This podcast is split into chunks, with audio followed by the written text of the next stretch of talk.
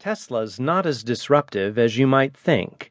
Here's what might really upend the auto industry by the editors of Harvard Business Review magazine, May 2015.